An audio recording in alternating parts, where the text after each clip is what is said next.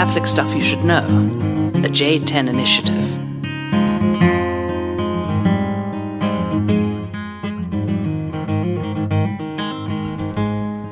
Hello, we're back. Round two today. You're Come hearing on. this like six weeks later, but Father Mike and oh, is Jacob that the Machado rotation? Yeah, were Father coming Mike. in. I don't know how we're doing this Dun, dun, rotation. dun, dun, dun, Um, dun, dun. As we, uh, uh, if you listen to our last one, we talked about animals, am- animal symbology.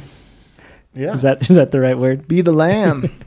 Uh, and now we're mutton, back. mutton cakes, Now mutton we're chops. back. So we took a little coffee break, a little walk around. We saw uh, Brother Charbel. Shout out, brother Charbel. He's. Uh, can I have favorites in the Franciscans? Because he'd be my favorite. I can't. I can't. I can't because I have like all of them are my favorites except two.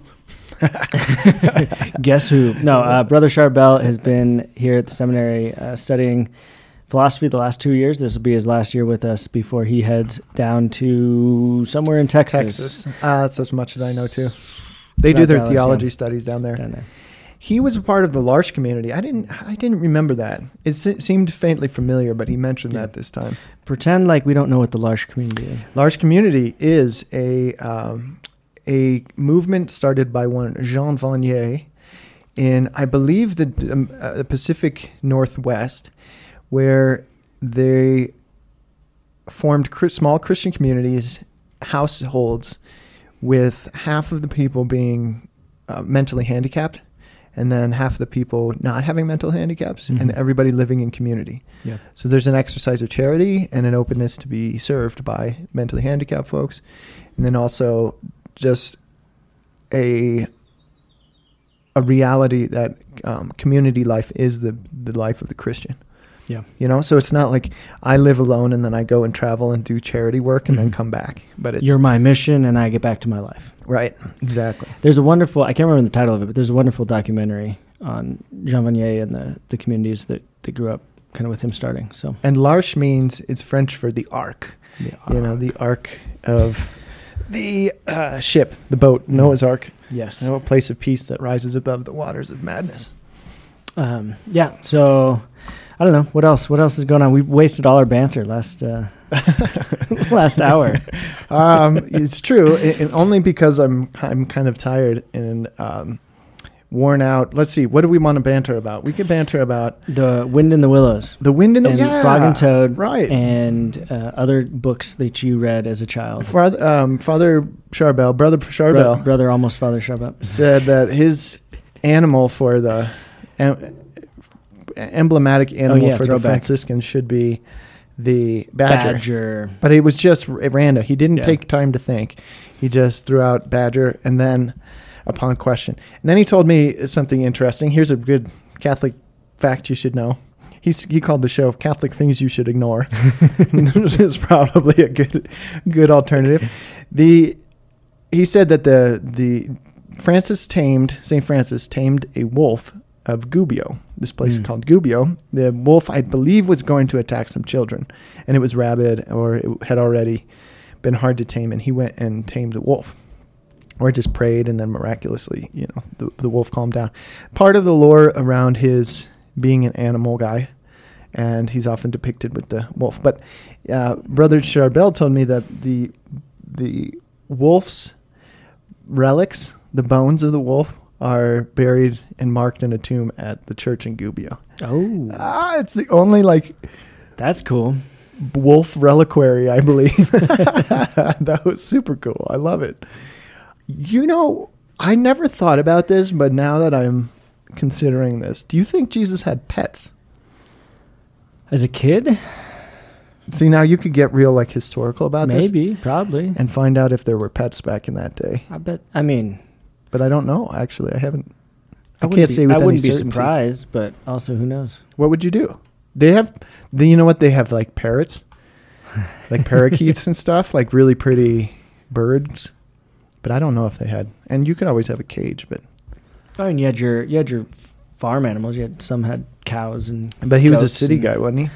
But of. even but even the city, we had the um, they'd keep their animals kind of in the front room.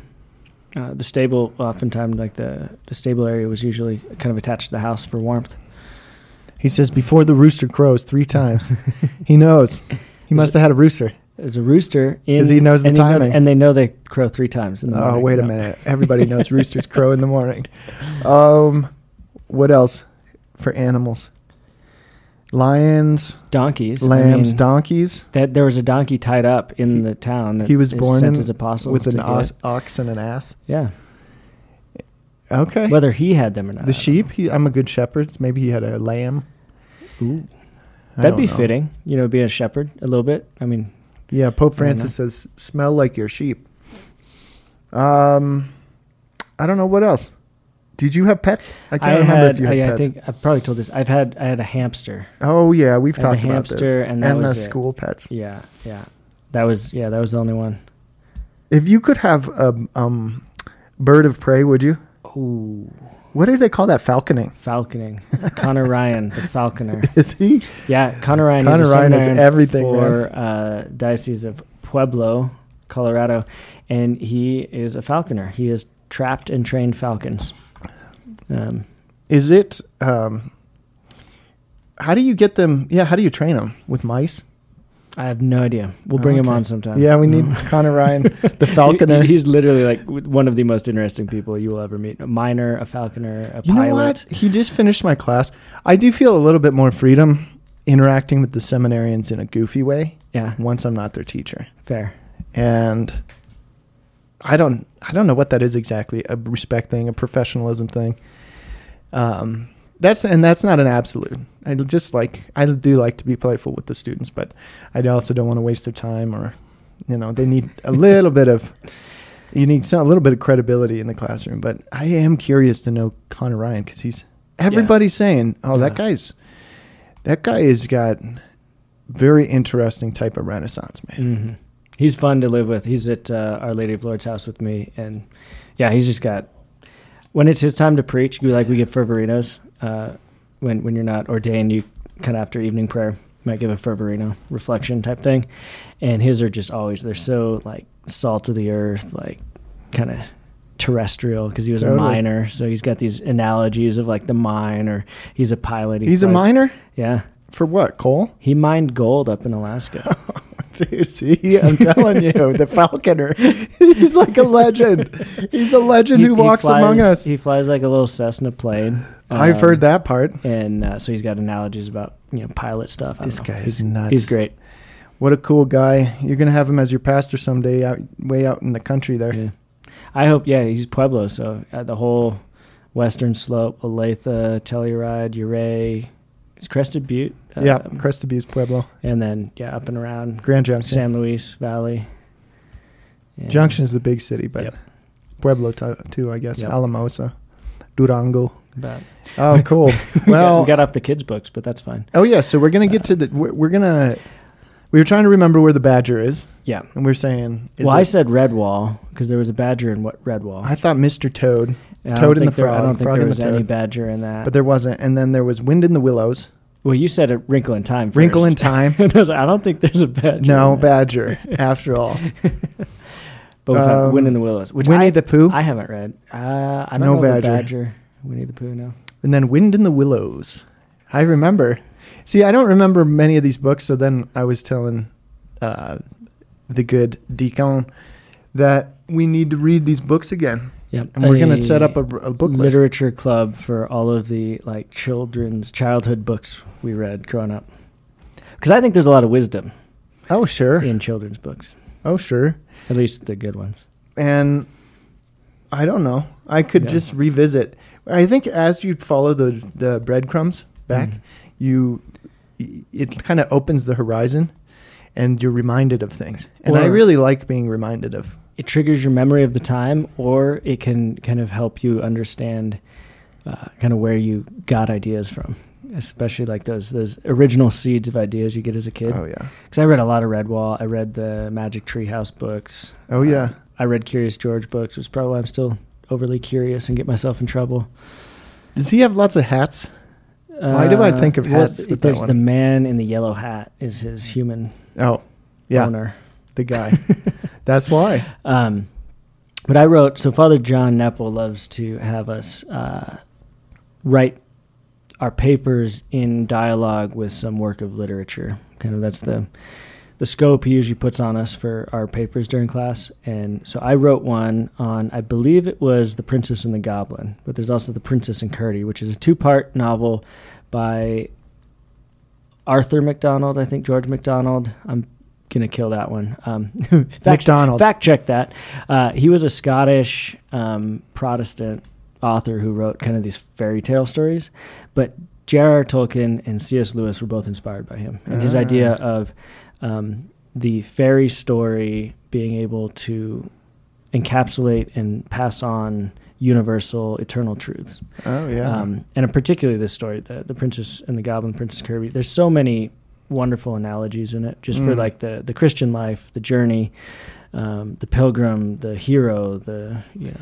Is it, you know, they had this famous sort of disagreement about, this is Tolkien and Lewis, about allegory. Yeah. Is it, it sounds like it might land more on C.S. Lewis, where you're going to use motifs from the sacred world, but you're not doing a strict allegory. Wasn't it Lewis who said, try to avoid the strict, or was it the No, other way? Tolkien, Tolkien That's right, critiqued Lewis Lewis, has for being too strict allegory, Aslan. the one to one kind Aslan of is Jesus kind of thing. Whereas Tolkien, Ah. clearly, he writes a Catholic story because he has a Catholic worldview, but I there's no particular like I am writing Aragorn to be Jesus. Um, it's it's a lot more.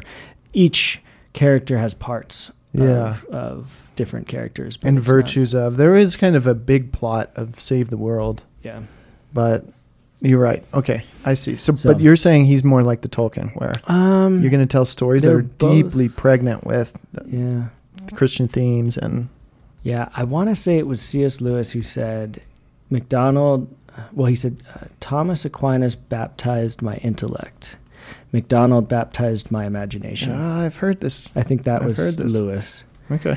Um, so yeah, it's just this idea of having having allegory, having story, fairy story, narrative, um, be able to to speak of deeper truths because that's what the fairy story or the mythos, mythology is is really doing. Um, The so I think wrinkle in time. I think a lot of these these young kind of like child stories that we, we pick up when they're when they're written well from a, a good worldview, good perspective. Um, the imagination is filled with the possibility for how to truly live life well. So Mm. I love the, uh, I mean, just so many of the stories of kind of journeying, overcoming, um, suffering well, battling, um, and seeing the end, the end of a story as a child because you're so young. You like, I've got f- five, ten years under my belt, and I, I can't even really conceptualize the end of my life at that time. And yet, through narrative, through story, I get this this end where oh, that's how the story, everything came to this conclusion. Yeah, yeah. and you get this this knowledge at a young age that you're living in a narrative and that eventually you will have an end. And you kind of oh my life i, I'm- may not understand this but this is going to uh, come to an end. And that end point for us is death. Um, and that's kind of the, the conclusion to where our story now can be seen as this whole uh, you can kind of step back. yeah, it has an parts. arc and a, yeah, fullness. Did you uh, now? You're younger than me, five, ten years. I forget. Um, uh, probably eight eight years younger. Did you have when you were a kid the there was like a Pizza Hut contest, and if you read a lot of books, you could get personal pan pizzas. I didn't have the pizza. We had the Denver Public Library had like this reading summer program where if we read Oh, enough, my mom used to take us to that do and that stuff. we'd get all these prizes as you go. It used to be awesome, and some of them were like coupons and stuff. yeah, too. we had no. I think Pizza Hut actually was like teaming up with the schools to do was these fun. reading programs. And shout out Pizza Hut, you're cool, and I owe you. I worked for you, so I Yeah. paid my dues. But uh, they have a good personal pan pizza too. But They it's do. like swimming in grease. Yeah, I hate but to when tell you want it, that deep dish. Oh man, it's so good. um, so read books. I think th- just because it's c- it came to mind, I'll mention that w- one of my top books. This is not for you children. This is not Wrinkle in Time.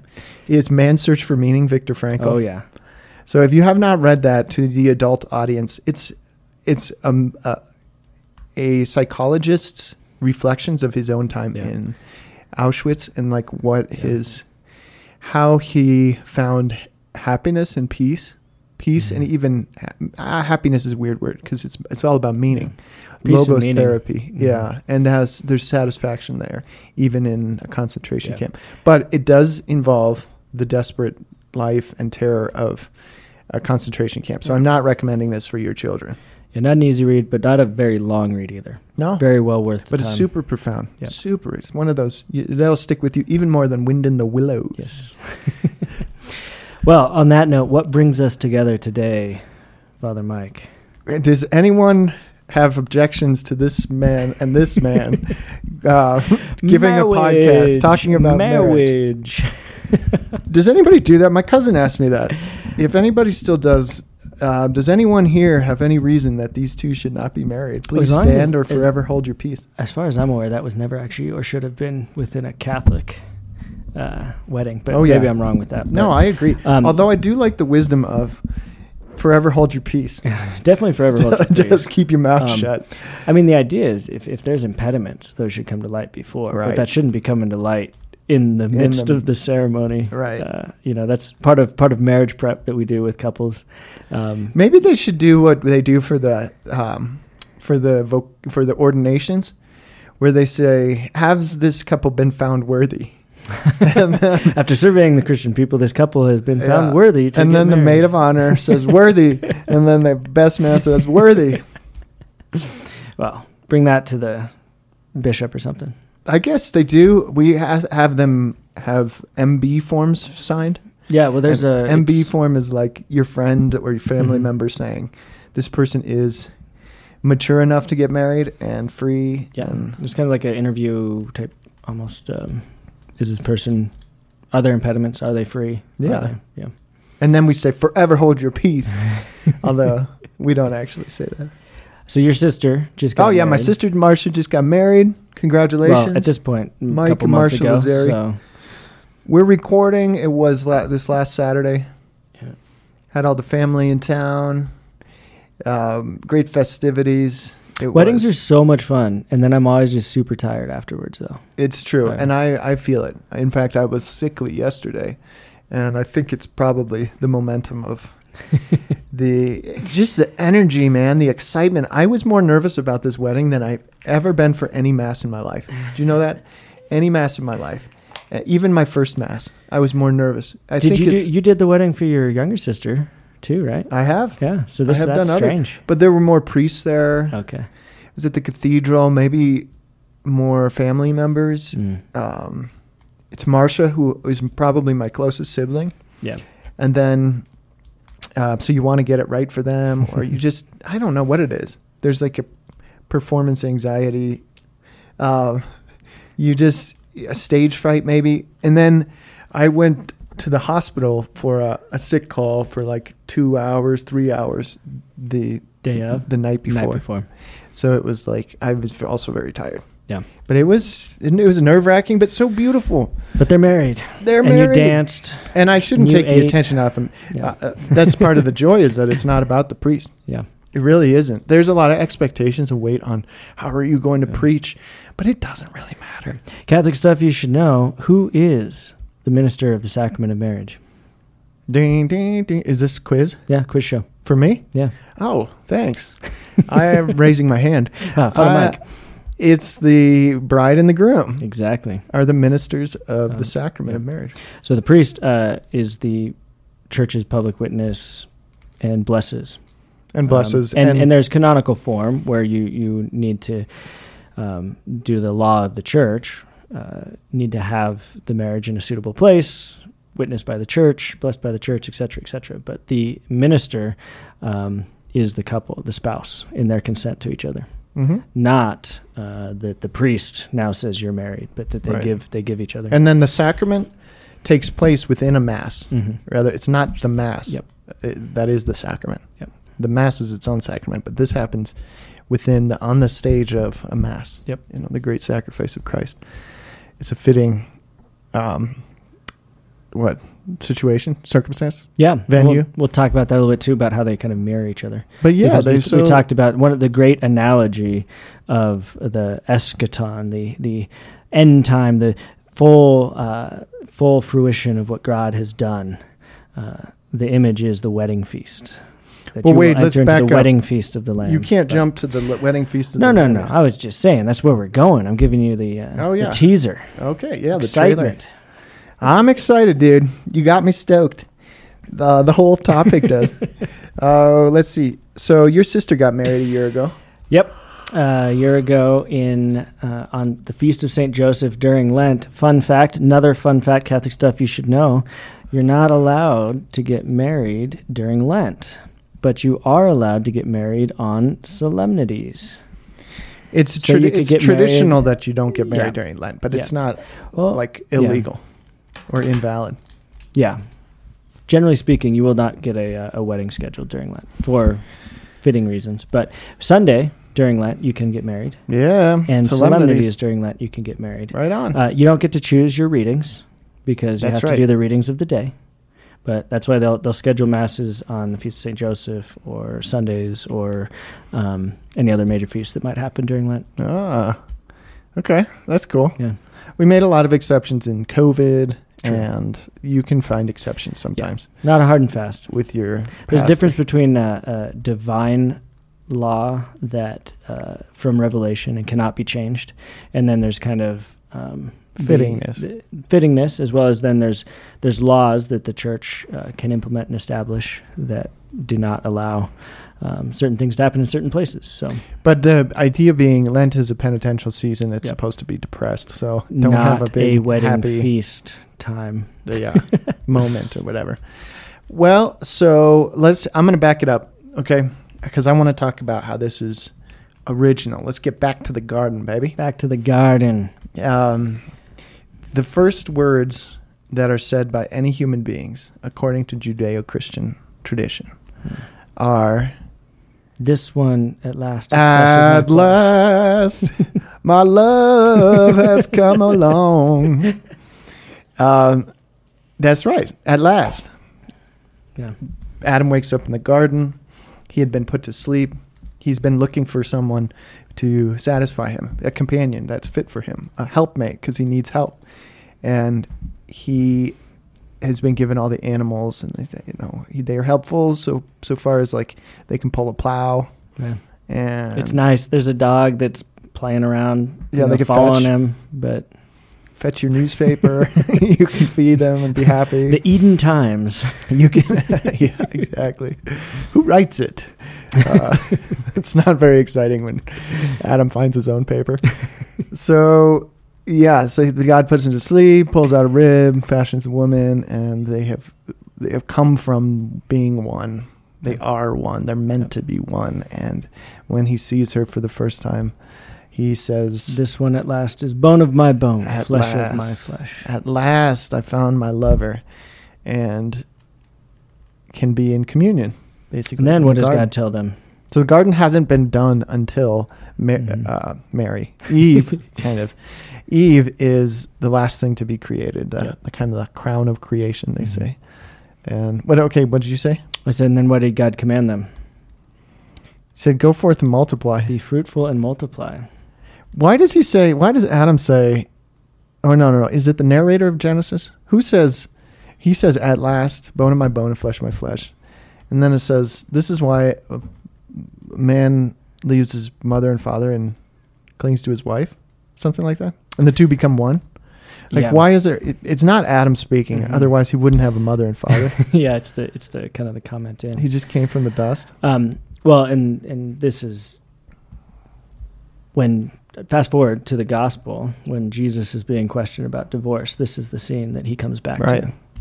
to. Um, and there's something about this this uh, from the beginning. This narrative Oh, yeah. points to the two becoming one. There's something Yeah. profound about this. And that Um, means like and so they leave and become one. They're no longer principally the son of the father or the mother, but the, so it's it's pointing back. Um, the the big word is uh, protology. So before Oh um, yeah. the the the time before the fall and kind of historical man that we know uh, in the state of original sin kind of is now progressing through history towards uh, the Christ event, and then from the Christ event, we're heading towards the end, which is eschatology. So the beginning and the end, protology, eschatology. But protology is the study of, of man in the garden, man before. Who was man? Who was man and woman in innocence, original grace, original holiness, yeah. united together. And so what the the commenter here, even in the Genesis narrative, is pointing to say, this is how man was created. This is who man really is we get the fall in Genesis 3 mm. and then we get this is the state man is now in but this is who man really is. Yeah. And so because this is who man really is and was created to be there's something profound about the two becoming one flesh of of and I think that's where the narrator's going. All right so I like this theme and it's kind of like uh, the kerygma is, is some some of the essential buckets of the story and we find ourselves in part two of the story first the beginning is creation and protology that is the original innocence mm-hmm. happiness harmony in the garden and then you have the rest of time where we fall then we have um, salvation part three that jesus is doing right now mm-hmm. and he began and finished all at once and yeah. the cross 2000 years ago that is also happening eternally right now and then so the world is being saved and then we're headed in the direction of heaven and the coming of the kingdom so that's part four. We're in part two and three. We're both fallen and redeemed. Yes. And so, what does that look like for us? There's a video that my freshman theology professor in high school used to show us called Koyaanisqatsi. And it's like 40 minutes of this narrators chanting Koyaanisqatsi, Koyan, and then it's like showing violent imagery of Ooh. volcanoes and power plants burning down and war and people screaming at each other, and it's terrifying. That's Koyaanisqatsi. I don't even know what it means except probably like chaos and disaster mm. and and bad and terror and all these things. So, yeah, you think of what what is the world? Let's get real it's got a lot of good and then it's got a lot of bad. And the fact is that in the real world, you have wars, and they, from afar, you can say, well, just stop fighting. But when you're in it, or you've been attacked, or you feel this desperation that you have to attack, then somehow war happens in the world that's real. And pray God that we're not in the middle of it, but there are, mm. you know, there really are people. And it's been a part of our story, our human story, for a very long time. It need not be. Can't you just look and say, why don't we all get along? This is, it affects us. You know, theologians will talk about it very abstractly, of like weakened will and mm-hmm. um, confused intellect and um, propensity toward imbalance of the passions and bad behavior and all these things. But I want to get like more specifically. It's like, well, twenty percent of American children don't have fathers, mm-hmm. and that marriage is really hard because people fight and yep. there's a war between genders right now where women hate men and men hate women even though they're not allowed to say it anymore and the it's hard to be a child and you get bullied and you feel alienated and in some ways you resent your parents but you depend on them and mm. or you go and you're unconnected individualism is and and loneliness isolation yep. despair which uh, is is almost an inversion of if the husband and the wife clinging together, becoming one flesh, and departing from the the parents is not. Um, there's an inversion of that where it's now a, a rejection of the parents. There's a, I'm mm. going to be my own. I'm going to choose my own way. You've done nothing good for me. So there's a war war between parents and children, children, mm. parents. Um, you know, husbands and wives, siblings, and uh, there's an interesting because Christ says, you know, I've I've come to one of the hardest things. i've come to bring division, or strife, mm. and that's like, what what do you mean? What you Unless you hate your, and so it's like, whoa, what's going on there? Um, and then with the world today, we're being encouraged um, to kind of hate, to to break off with the family. If your family doesn't accept uh, what you identify as, you're supposed to cut ties. Um, and it's just like, ooh, I don't know about that. Um, do you think I should blame Freud and Marx as much as I do, or am I just identifying these are the ones who have put their finger on the reason we do this? Is this a perennial reality of the fall? This this way that we point fingers and hate each other and commit like patricide. And what I mean by that is Freud told you um, the reason that we're broken is because we were traumatized when we were young. So you need to figure out where your parents screwed you up, and then you can be free. You can be happy. You can be at peace. You can be um, therapized, he- healed, right? And so there's a presumption that it's it was in my upbringing that parents did something wrong, and he I, I don't think it's that simple, but th- you'll find that you'll Yeah. find that plenty seeped into the culture. Yeah. And then Marx, of course, has like a, on a larger scale, everybody is a victim or a victor, Mm-hmm. and if you're a victim, like you're the weak one, you're either the weak or the strong. If you're the weak one, your role, your happiness, your your meaning is to r- r- revolt and um, topple the power structures. And in the family and in culture like ours, this can be communicated as like the best thing you could do is to no longer be the weak one, Yeah. not be the one being told Uh, what to do. Not a psychologist, a plague like sandbox historian and a budding theolo- theologian. I'm going to respond. Yes. Uh, yes and no. For don't To the should I accuse of the, you the accuse them- fall or No, did you accuse them? Freud and Marx? Freud and Marx. Um, I don't think you accuse them too much because I think their error is absolutizing it. Okay, Um, they are seeing something. They're, they're pointing They're to not making it up. that is just perennial, Mm. but they're absolute absolutizing it, and they're forgetting about protology and eschatology. They're saying man is by nature the fallen nature of man, and we say in our anthropology, Mm. no, man was created in original holiness in a state of innocence, fell through sin, and now we're historically in this state of original sin, but then we're also redeemed through Christ, going to uh, an eternal beatitude, an end times, a, a, a full recapitulation Yeah. where Christ's victory is won. And But so, when you say you you can hear in the popular, this is just to expand on your point.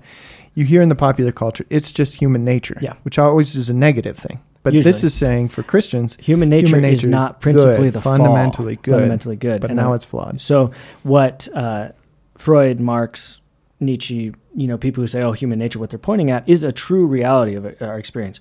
Um, Post fall, there's less less uh, um, abstract. There's four effects that you can read. Your Catechism presents it really well. The four effects of the fall are a relationship between man and God, ourselves and God, is disrupted. Our relationships between other people are disrupted. Our relationship with ourself is disrupted, and our relationship with the rest of creation is disrupted. So sin Mm. has disintegrated what was integrated and in harmony. Mm. And so that's what you're seeing now. Marx sees the between people, between people and nations disruption. Mhm. Um, Freud sees that kind and of the between, rich and the poor. yeah. between people and between themselves. So something within you got Mm. disordered and disoriented. He then blames the, the parents or the culture or whatever. yeah, or the you- circumstance. you circumstance. just- you got to overcome it. Um, so you're you're seeing the fruit of original sin uh, in these conflicts between man and God, between man and other men or men and women, and then between yourself, your internal like turmoil. You're not Mm. always anybody can just look and say, I have not always been really in harmony with with my own self. I don't even understand myself. St. Paul, why do I do the things I do not want to do? You? Yeah. Um, so there's this tension, uh, a disorder, sort of chaos, disorder. That- and then even with the world. division might be another good word, Yeah. like opposed to com- Yeah. communion. And so then with the world, obviously, you know, we can, we were supposed to shamar the garden, to till, to keep, to tend, to help the garden be fruitful and multiply, to protect and care for the animals that they may be right, rightly ordered in justice, uh, living as animals are, so that all may glorify God. And then instead, you know, I think there's evidence uh, all around us of how we're not really taking that shamar stewardship Mm. of the earth well. Except David Attenborough.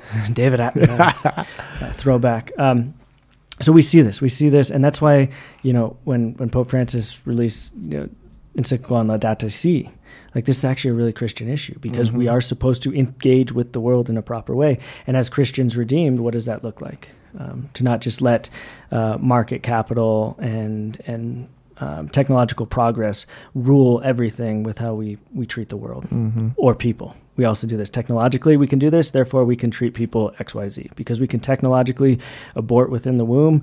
Sure, you can do that because we can technologically produce children in a lab. Sure, you can do that. No.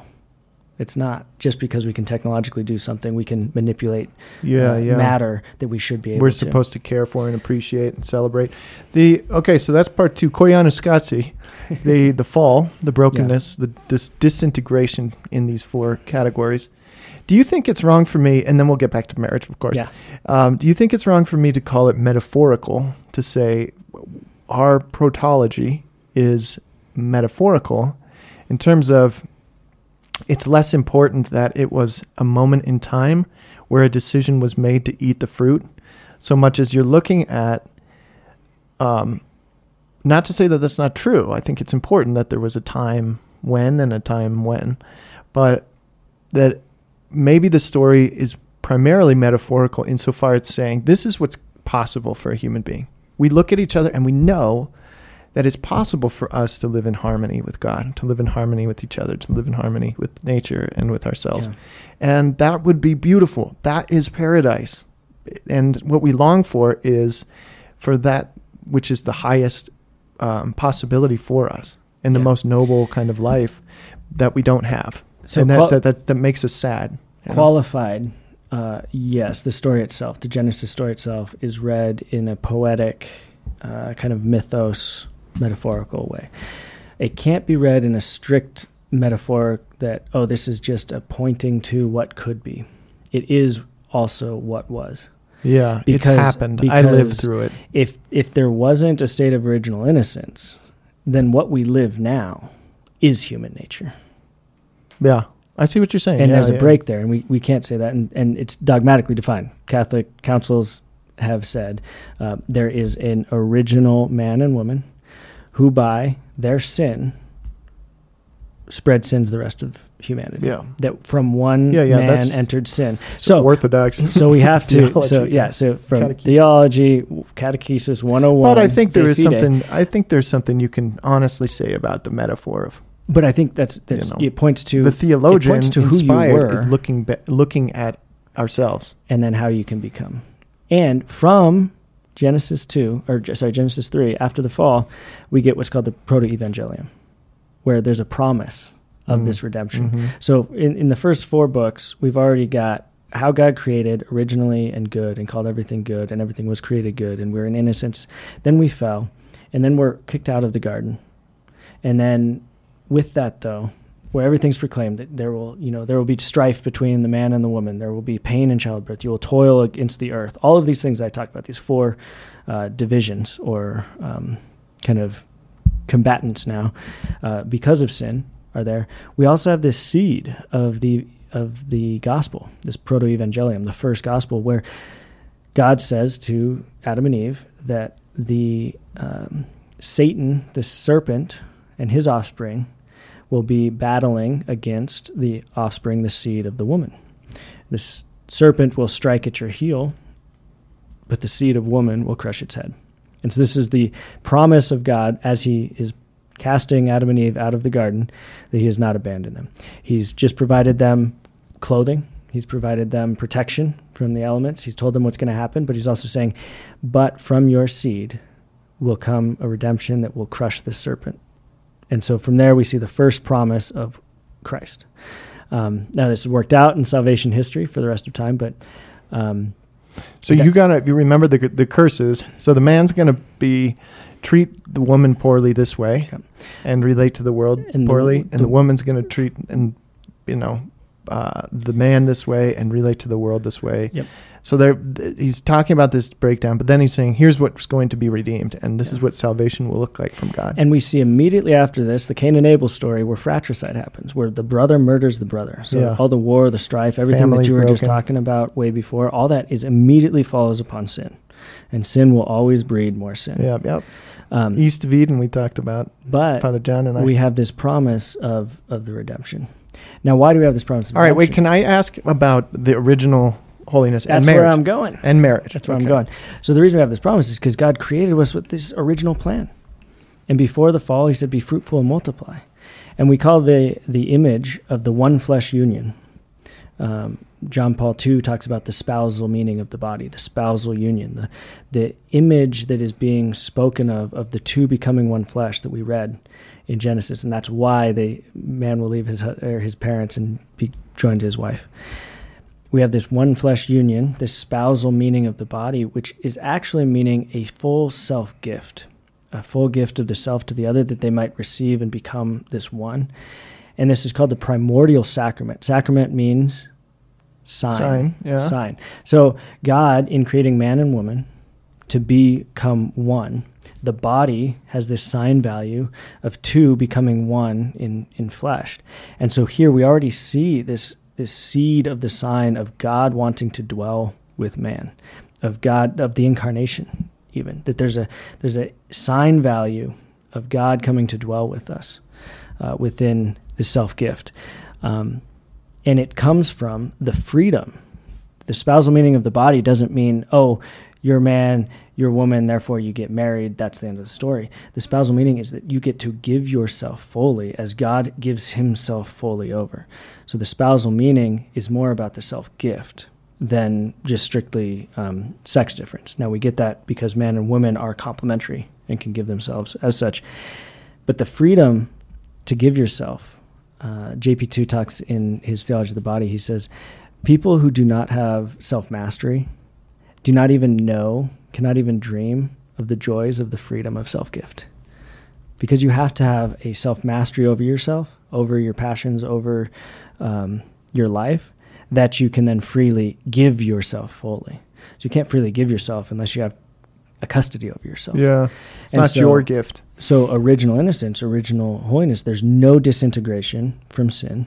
They're able to be giving themselves fully as gift, which is imaging principally the Trinitarian total self gift of the three persons.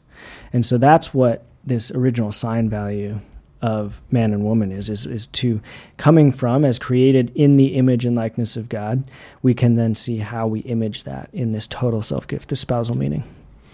One thing I love about that is that the definition of or, or our understanding of the ideal of paradise that we're getting back to and that God is by his grace restoring is not just the superficial imagery. Uh, I think that the imagery is good in itself. It's a man and a woman go forth and multiply. So there's Mhm. this perspective of a family. And then it's a, within a garden. So you can look at the, the paradise of there's always plenty to eat and there's never any want.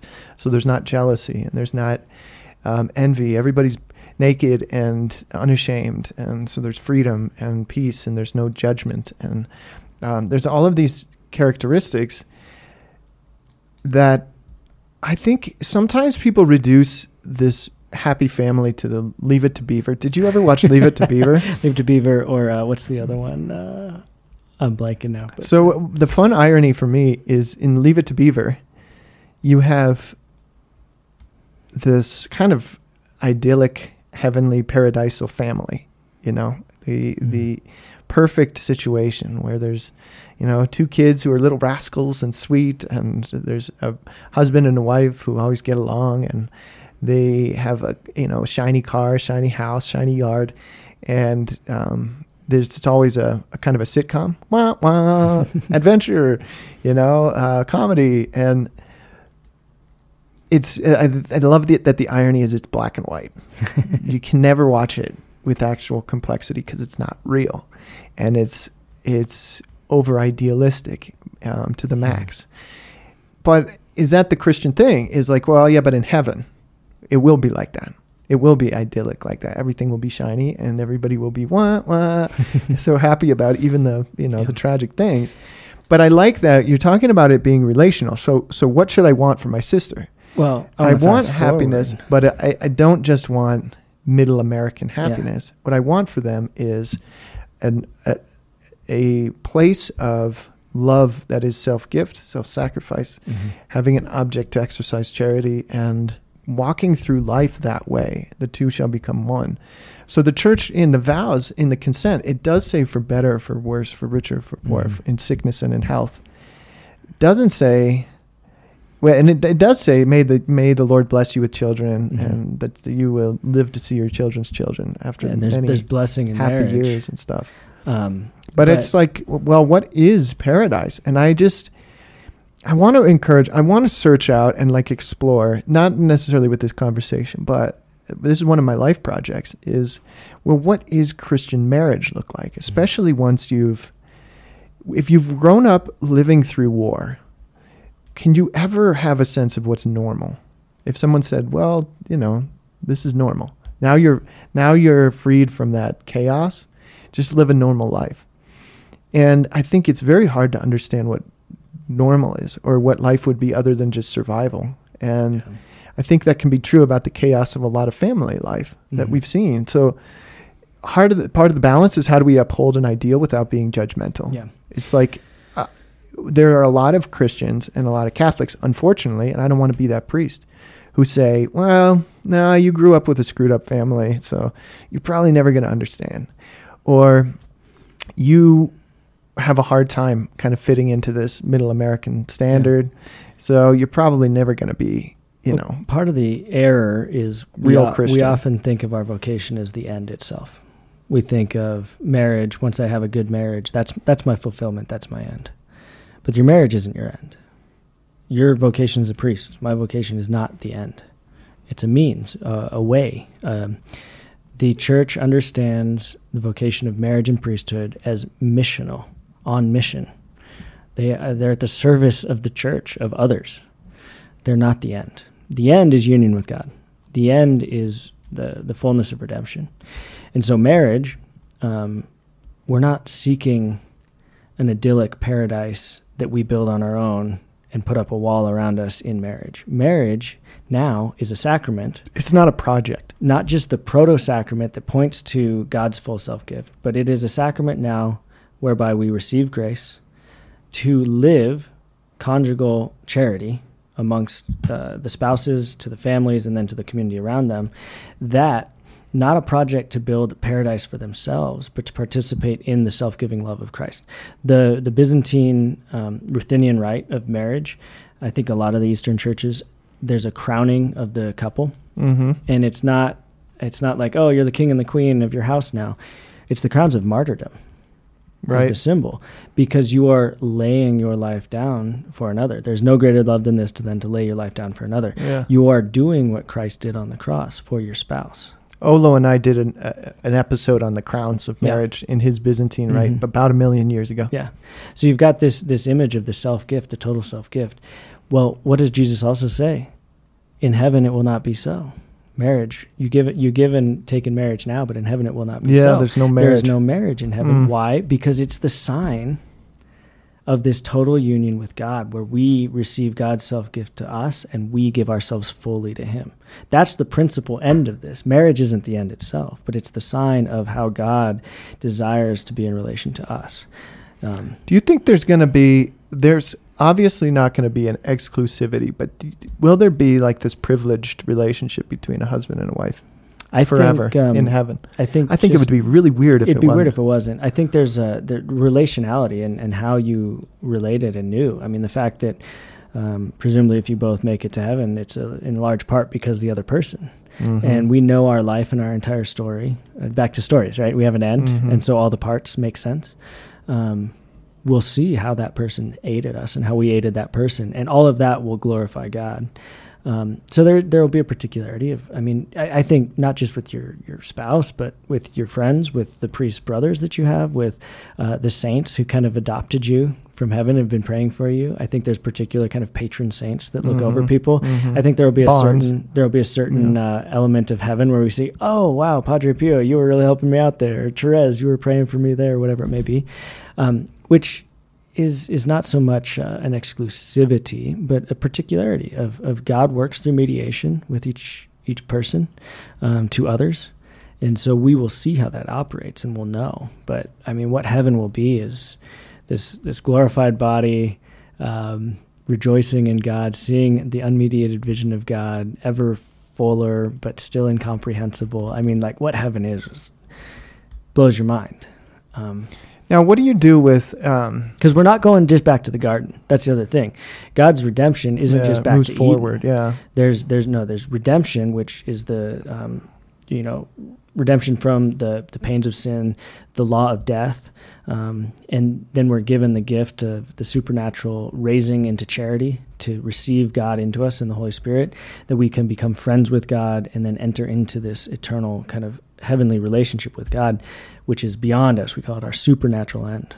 Um, and so that's that's beyond what the garden was. Um, so we're not just going back to the garden. We're not creating Eden again. But that's what a lot of the um, kind of utopian, materialist utopian worldviews, communism, Marxism was saying we need this great revolution that the classes will uh, revolt against each other, everything will be torn down, and then man can get back to the garden effectively. That was the promise of Marxism. We tear It's down these structures, and therefore provision we're for back in the garden. But it's not going back to the garden in that sense. It's we're, we're heading into this union with God. Yeah. I think there's a kind of tension that I see with what do I want my sister to hope for? And I found that to be a beautiful kind of challenge because on the one hand you should hope for I mean what is what is paradise or what is marriage and what are its aims? On the one hand, yeah, we we express this blessing. May you be blessed with children, be you know happy, live to a happy old age See your grandchildren, with, your, children's, children, and they all go to Ivy League schools and play professional we sports that. and um, rule the world and have you know all of their money, but they're also like the best people ever, and they um, you know give a lot to charities, and they and your people all make you proud and then you live you know rocking in your rocking chair looking at how awesome you you proved yourself to be through this family life and um, how you're all like looking awesome when you're 80 and feeling good and um, there are things that we wish for people i'm not sure that that's bad is it No. bad to wish for those good No, things I think I think But it's good to wish for that's not the point but that's right? not the end. And the big the big thing is um, you. I think the best thing we can wish is that people will live within the providence and the will of God. Mm. And in your family, that now has particular blessings. Going back to the Ruthenian rite, part of that crowning of martyrdom is that you're you're partaking through marriage in some of the joys of the wedding feast of heaven. That's how we Mhm. use it. We were going back to the beginning. Jesus uses his uh, the wedding banquet image that the joys of the wedding banquet will be what the heavenly feast is. That we'll be Mhm. rejoicing for eternity in the eternal moment of God. Um, again, hard. I like can't describe it. so it's praise So the couple, but the couple enjoyment like the delight in the crowns of martyrdom a portion of the delight of heaven through their marriage. It's not that you should like hate each other. I mean, absolutely Yeah, not. but- it's not that you should always be suffering and there should be no joys in heaven. The the couple participates in these great joys. Um, the the marital embrace is a great joy. The children are a great joy that they may live to an old age to see their children's children to see the continuation. Uh, it's a great joy, but again, is not the end in and of itself. And I just want to point out, I don't know, like th- the solution or the the answer. What is the end? Is at the at the end of the day, it's the same for everybody with a- whatever vocation. It's charity. Mhm. It's charity. It's love, and it's love of the those who are in most need of love. So, I think you could call it a success in a different way. So that's one picture of success is this sort of leave it to beaver household. Um, the other picture of success might be you were you were good at charity alone and you loved the poor. I made a point of this for for Marcia and Mike at the wedding that they are very I'm proud of them because they're they're lovers of the poor. They care about the poor. Together, you're unstoppable Mm. as um, workers of charity, as an engine for love in the world, taking care of the, those in most need, and of helping people profoundly. And if you l- can look back on your life and see that you helped people and that you exercised charity, then that's a successful marriage. Yeah, and that's the And that's a different picture. missional I mean, element. You could just be laying on your his his cousin um, or great aunt or something like that. She was on her in her sick bed for I think like forty years, Hmm. and she's um, a beatitude. going to be canonized or whatever. Lazari, Hmm. right? you know, this guy that my sister just married. But think of that life. That's a holy life. That's a, a, a life of martyrdom and of charity. She Yeah. spent it praying for people and uniting her suffering to Christ. That is not Leave It to Beaver. That would make for a really pathetic show and would not make us ha- all happy. We don't want to Yeah. live that life. But I just say that because I know that marriage is much more complicated than than we judge it. Yeah. And we often judge things way too superficially. just on an ideal or superficial thing. and I just want to reorient the the hopes for that. And the hopes should be that every day we exercise charity. And this was an opportunity Mhm. and, and a venue for charity. I was given someone to love, not to love me, Yeah. kind of. To love and to receive love, uh, you you have to receive the gift as well. A, a gift can be rejected. But that's why the rite says, I promise to be faithful to you, to love and respect you through Yeah. these good times and in bad, in Yeah. sickness and in health. It doesn't say, like, when we're having our family and we're going to the lacrosse game and we're going, you know, Yeah. and we're, it, it's like, you know, and going to graduation. And then when I get to Mhm. walk her down the aisle and all of these sort of Yeah. cliches, you know. And one of the cool things with the the rings, a lot of times people think the ring is a reminder that they're married or what they've promised. But in the rite, when you receive the ring, you say, "Receive this ring as a sign of my love and fidelity for you." So the ring, when you look down on your ring, you see your spouse's vows to you. Mm. You see their promise. And Yeah. that promise that they have given to you, that they have consecrated you with, grounds you in your mission in this life. That they are the one. Um, so it's it's not uh, yeah it's not like oh I did that thing and I made this. It's like no that on my finger is my spouse's Someone's promised. promise That's to cool. me I like in that. their vows. And so, uh, with that, uh, the beautiful thing of the family, I you know, being servants to the poor together is wonderful. Mhm. But within the family structure, you have so much to to love, to forgive, yeah. with within to your love spouse, the poverty within the- your, within your own family. children. Um, every parent is the first catechist of their child. You partake in the Great Commission to proclaim the gospel to all nations by proclaiming the gospel to your children. Now, sin happens.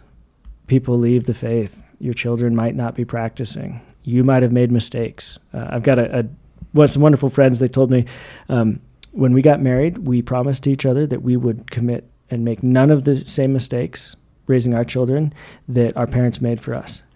And uh, guess what happened? And I said, uh, "You made those?" She's like, "Oh no, no, we didn't make any of those mistakes. We came up with a whole list of new Yeah, ones. it's you all- know, it's like all the other yes, ones. There's fallen nature. You know, we are still affected by sin, jealousy, concupiscence, whatever. But we repent, we forgive, we heal. Um, and that doesn't mean there's not really hard situations. And sometimes separation needs to happen for the safety of parties. That's not the dissolution of marriage. It's not a remarrying, but there might be a separation that needs to happen. Sometimes sin gets in the way. Sometimes children cut off ties. Sometimes children aren't practicing any. Whatever it may be, we we can get into the too idyllic mode of saying, "Oh, you Right. failed."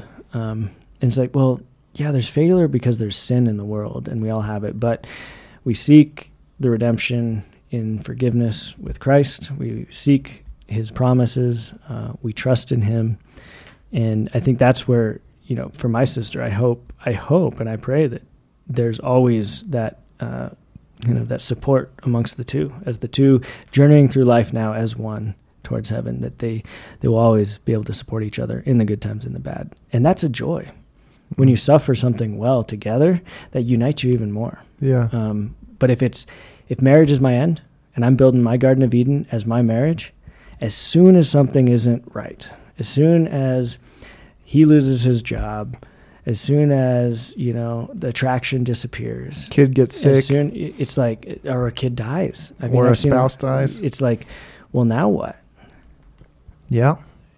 We failed in this project, or God doesn't love me. Or, Yeah. So that's a, and and I think I also want b- by saying that the marriage itself as a project is not the end. It's not to try to figure out successfully how you can have the best family you've ever seen. It's it's this exercise of, of charity that is this common project for all the Christians that we should be our, our measure.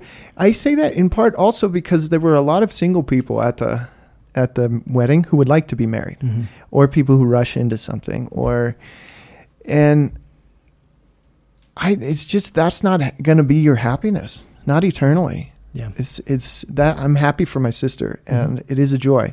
That we wouldn't want it if it wasn't a joy. Yeah. But it's not really. It's like a it's like a helpful thing toward the end, which is Yeah. uh, a life of love, a To my life more fully of love. final point then is how celibacy or the vowed consecrated virgin or professed brother who takes the perpetual vow of, of celibacy um, chastity priests who don't don't marry um, how if, if this spousal meaning is everything of, of how god you know is the primordial sacrament well that's fulfilled now in baptism and giving ourselves fully over to God. Now, there's our sacramental participation in this in a way with marriage and in a way with kind of the consecrated vowed life. Um, they both work together. Before Christ came again, we had the proto-evangelium. The son, the seed of woman will rise up and crush the, sat- the, the, serpent that is Satan. So for the Israelite people, bearing children was super important. So uh, not having children was seen as a curse. Barrenness was was because you sinned or God was punishing you. Because the blessing was going to come through the children, through the bearing of the children, that the seed would come, that eventually the Savior, the, Oh, your legacy. the, the Messiah would be here, right? We uh, uh, in the Psalms, um, you know, the uh, sons of men are a blessing. Uh, like a quiver full of arrows, blessed Mhm. is the man whose quiver is full. I can't remember exactly the, the psalm, but there's all this imagery of, of the great fruitfulness. Well, just as we read the, the parable of the seed, unless the seed dies, falls and dies, and bears many, many fruit, um, or if it doesn't die, it will not bear much fruit. Well, we have the spiritual fruit. You have this. You see this in spiritual mothers, spiritual fathers, um, but we're also participating in that full self gift to God, in the reception of God in a in a way uh, that is that spousal meaning of the body. And so that's why the, the consecrated now is a eschatological sign, the sign of the end, the sign of what will come. Um, and so whether you're married or you're single or you're consecrated, your principal end is this union with God in total self gift of yourself to accept the will of the Father. Um, and so from there, it's like, yeah, well, I want to be married or I want to be a priest. Well, sometimes things happen where you can't be. Um, things happen to you, But the from you, communion with God can happen but regardless. exactly, no matter what, in this life and the life to come. And. I try to remind the, the seminarians of this occasionally. Is Yeah. this is your day? It's not when you become a priest. Yeah. It's not when you get married. This is your today, and this is the day for exercising charity. This is the day for Yeah. being in communion with God. Why is why is the priesthood and marriage a sacrament? Because you're baptized. Your oh, baptism is Oh, Okay, the so principle. It follows. Your baptism is baptism the is the foundation. Yeah. you are made a Christian. You're made priest, prophet, and king with Christ yeah. in baptism. And now you have From a that path, follows the identity. missional vocations, Yeah. which are sacraments of holy orders or of matrimony. Okay. Yeah. And so then from here, which even has a spousal connection, because the the fatherhood of the priest in holy orders is a patrimony, and then the matrimony is the mother. So there's this mother father symbol even between the two missional. Uh, one is to lead, one is to tend, Oh, to care for. Yeah. So you've got it. this going on in the two sacraments of vocation that are missional. But what happens if you don't enter into either of those? You're still baptized. You're still have the Holy Spirit in you. You're still united to God in charity, in love, to pour yourself out to Him in full self gift. That's what I got. Well, that's beautiful. That's a lot on on marriage. A lot to think about. Um, yeah, it's nice to get back into the my head back into the garden and just into the ideal. I think the the Catholic reality sets up an ideal, or theology itself. It really just helps you to think about the. Pro, uh, there's a big project in like applying it at that point. We're so like, how does this hit the ground?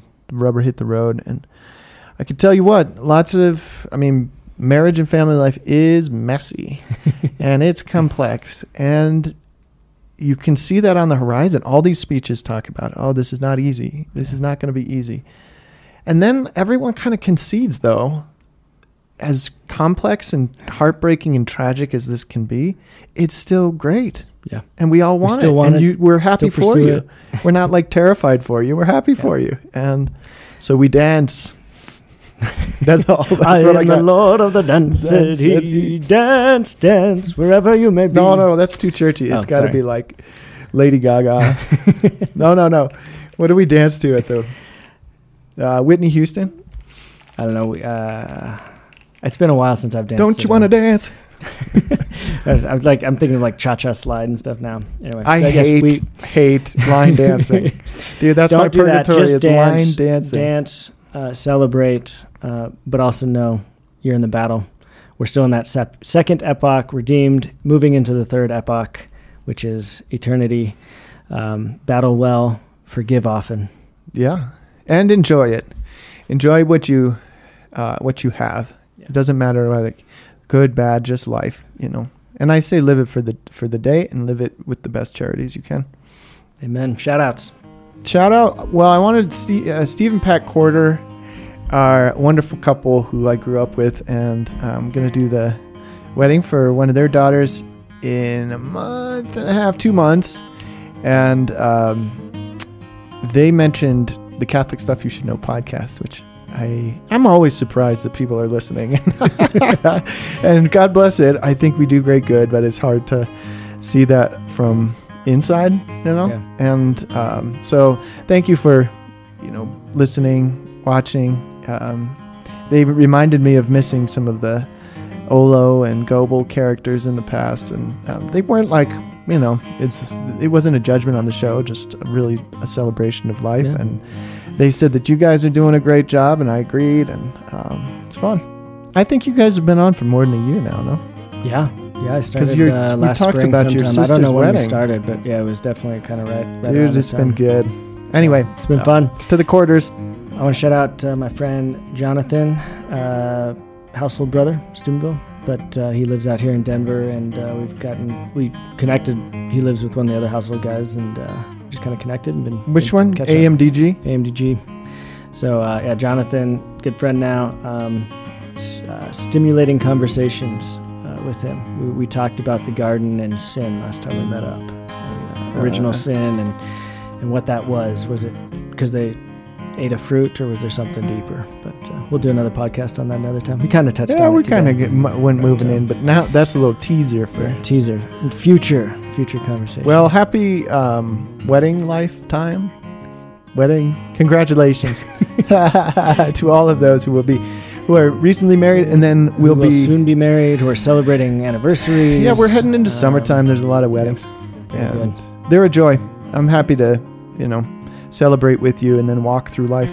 Stay close to your priest. Don't just make like, don't be close in the, the you know, marriage prep time, but, you know, stay close. I always appreciate that. Um, staying friends with the couple. It's really cool when you see the priest who like married a couple and then they're baptizing their kids Mm. and then you know 20 years later they're doing the wedding for the kid it's like that's always I cool love it.